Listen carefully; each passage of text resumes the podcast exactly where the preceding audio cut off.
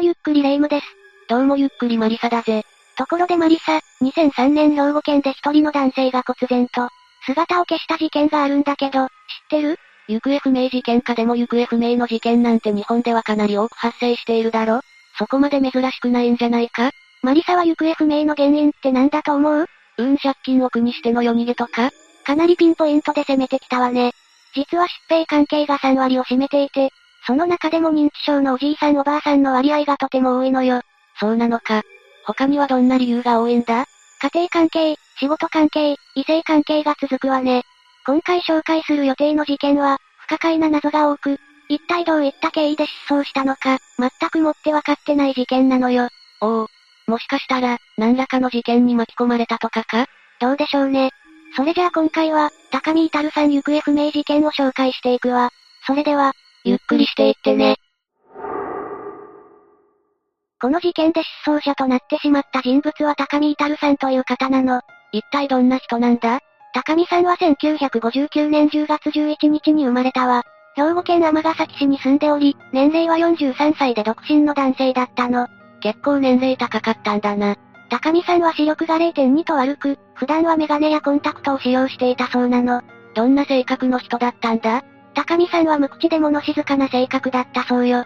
でも仲間の集まりなどがある際には、明るく振る舞っており真面目で優秀な人物と周囲の人から評価されていたわ。ふーん。優秀な人か。今のところ、失踪するような要因は見当たらないけどな。そんな高見さんの趣味はオーディオ関係で、珍しいレコードの収集から始まり、アンプの組み立ても自分で行っていたの。かなりのオタクっぷりだな。てかアンプって自分で組み立てられたんだな。趣味がオーディオ関係だったからか、そうした趣味を楽しむために、防音構造の部屋に住んでいたそうなの。へえ。じゃあお金もある程度持っていたってことなのか。そして事件前年の2002年頃から大阪市立大学の教授と研究を行い、2003年大阪府の商工労働部の事業に採用されるほどだったそうだわ。すごいじゃないか本当に優秀だったんだな。一体どんな研究をしていたんだ？残念ながら高見さんが行っていた研究について、どんな研究なのか明確な情報はないの。残念だぜ。でも高見さんの趣味がオーディオ関係で、アンプを組み立てるくらいだったから、そっち関係の趣味だった可能性もあるよな。確かにそうね。その後高見さんは、2003年4月から準備を始め、10月から行政職としてデザイン研究センターでの勤務を開始しているわ。しかしこの職場での勤務が始まって間もなくして彼は謎の失踪を遂げてしまうの。せっかく研究センターで勤務を開始したばっかりのタイミングで失踪？仕事面では絶好調だったじゃないか？事件当日の2003年10月6日の月曜日、この日高見さんはなぜか職場に出勤してこなかったの？無断欠席か？これを不審に思った上司が、高見さんの自宅に向かったの。わざわざ上司が自宅に向かったのか？いい上司だな。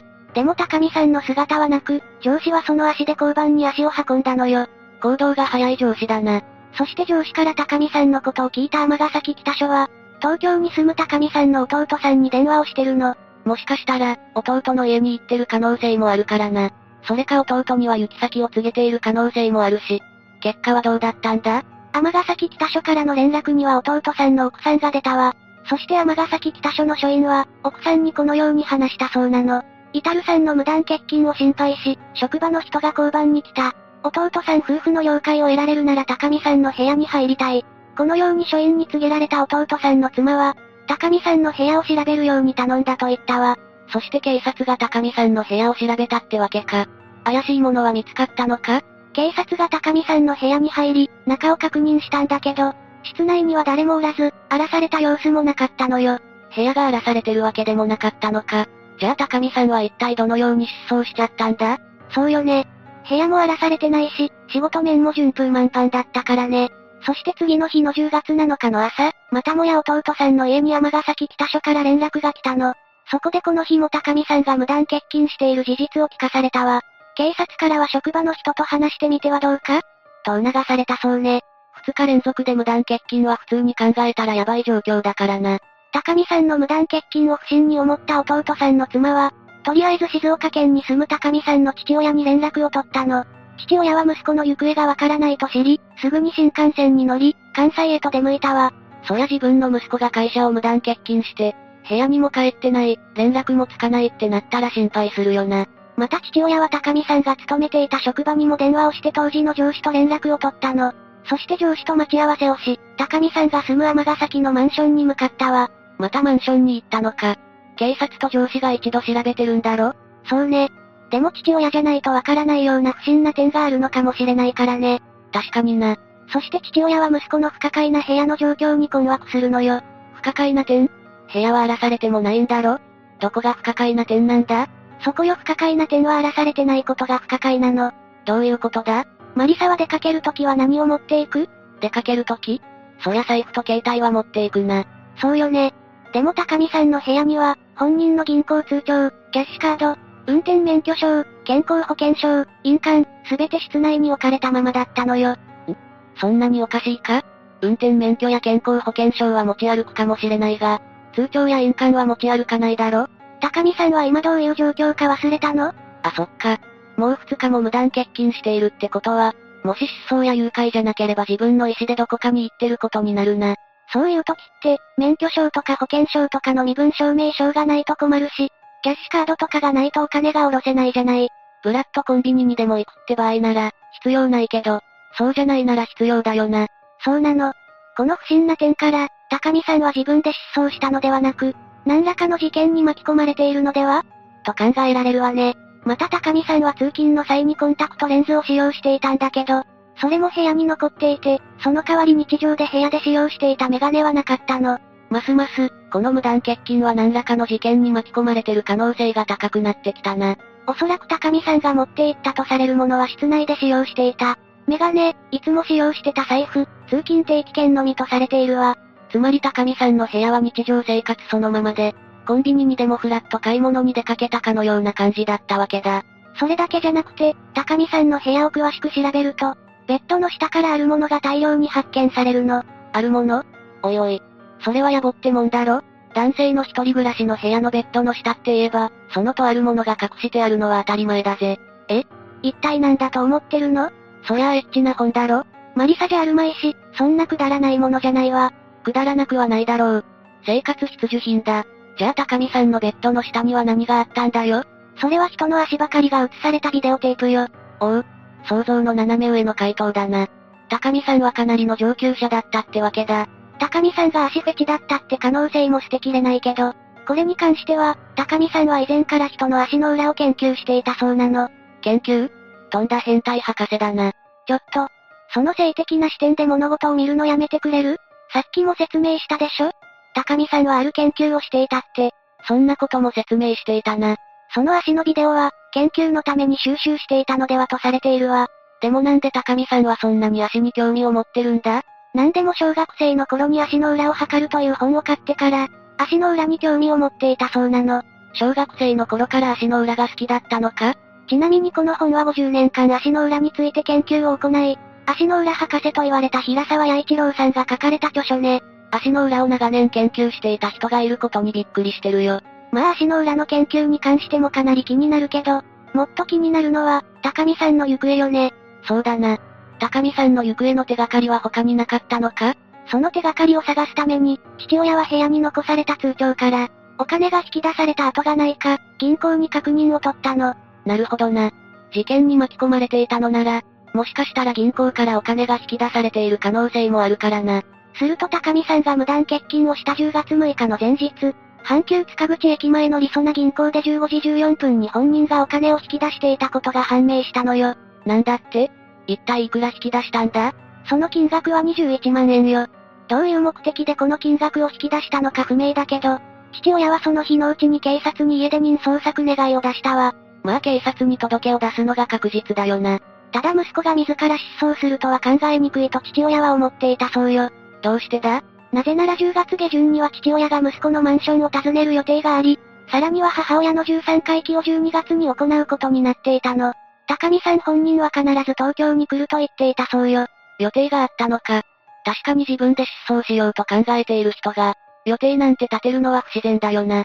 このような不可解すぎるこの失踪を怪しんだ父親は、高見さん宅の玄関に細工をしたの。玄関に細工？ドラマじゃないんだから。自分の息子が失踪して、事件に巻き込まれてる可能性があるなら、そのくらいはやるんじゃないかしら。そして一週間後、父親が高見さん宅を再度訪れたんだけど、なんと誰かが侵入した形跡があったのよ。なんだって？ドアに細工をした父親にも驚きだけど、実際に忍び込んだ人がいることにびっくりだ。本当に高見さんは何らかの事件に巻き込まれてる可能性が出てきたな。さらに不審なことに、高見さんが残していった手帳の数ページがなくなっていたそうなの。まさか事件に関わる何らかの証拠が書いてあったのかもしれないな。その後父親は尼崎と静岡を何度も往復し、テレビ番組にも出演して情報提供を求めたりしていたわ。事件の捜査をしていくうちに父親は、あることに疑念を抱いていたの。あること？それは、高見さんが無断欠勤をした初日、自宅まで行った上司の対応についてよ。上司の対応ってそんなにおかしかったか？私にはいい上司のようにしか見えなかったぜ。まあね。一見、人の良さそうな行動とも言えるけど、よく考えてみて。上司の対応ってなんかおかしくない？無断欠席した部下の家に行って、警察に相談し、部屋に入る。確かにやりすぎのような気もしないではないけどな。もちろん長年一緒に勤務し、一度も遅刻や欠勤をしたことがない大切な部下に対しての行動ならばわかるわ。でも高見さんは働き出して数日しか経ってないのよ。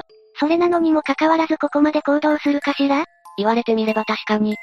てか普通に考えて、上司が部下の家まで行くこと自体おかしいな。普通は無断欠席したら、会社をクビにして終わりだよな。続いての謎だけど、失踪前日に21万円という高額なお金を引き出している点ね。私もそれはおかしいと思ってたぜ。引き出したのは10月5日の日曜日のことで、生活費を引き出した可能性もあるけど、なんで21万円という中途半端な金額を引き出したんだろうね？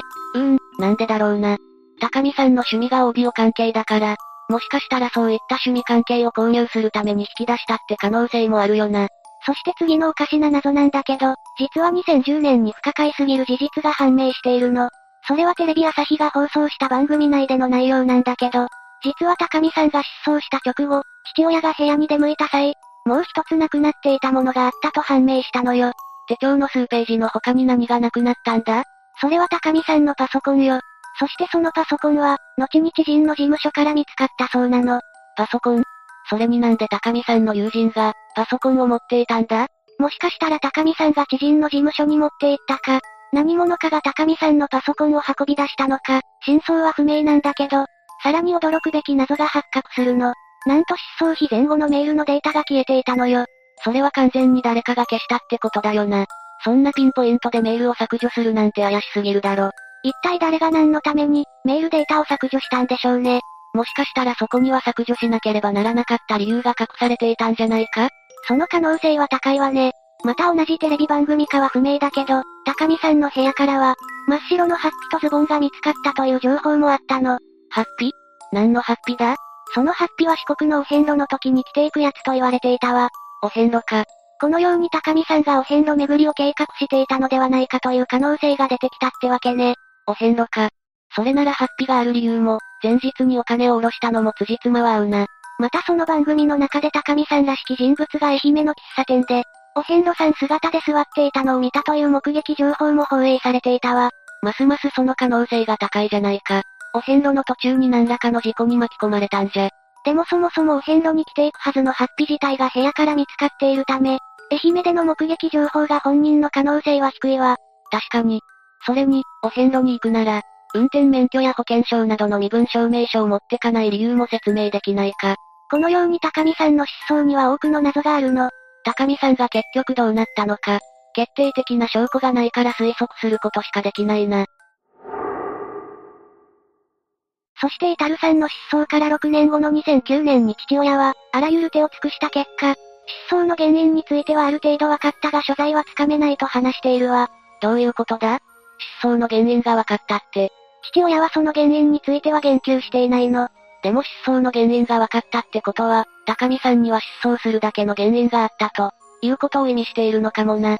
でも父親も失踪の原因が分かったのに、落ち着いてるな。警察に捜査を改めて頼むなり、犯人を探すなりすればいいのにな。つまり、高見さんは誘拐や事件に巻き込まれたのではなく、自ら失踪した可能性が高いってことね。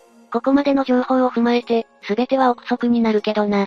結局真相を考えれば考えるほど、謎が多い事件よね。でも父親はメディアの取材に次のように語っているの。日夜忘れることなく、常に心の中に鉛の塊を抱えたままの生活は、筆舌に尽くしがたく、まさに地獄の生活である。私は長男に何か悪いところがあったのではないか、と全ての人々に問うても悪い返事は返ってこない。私としては、息子に悪い事実があれば、また死亡の事実が判明すれば諦めがつき、少しは穏やかに過ごせるものをと思っています。息子に関する情報をお待ちしております。父親も切実だよな。だって高見さんが死んでいるのか、死んでないのかもわからないんだからな。でも悲しいことに、父親はその後高見さんと再会することなく、病でこの世を旅立っているわ。え？えかわいそうすぎる。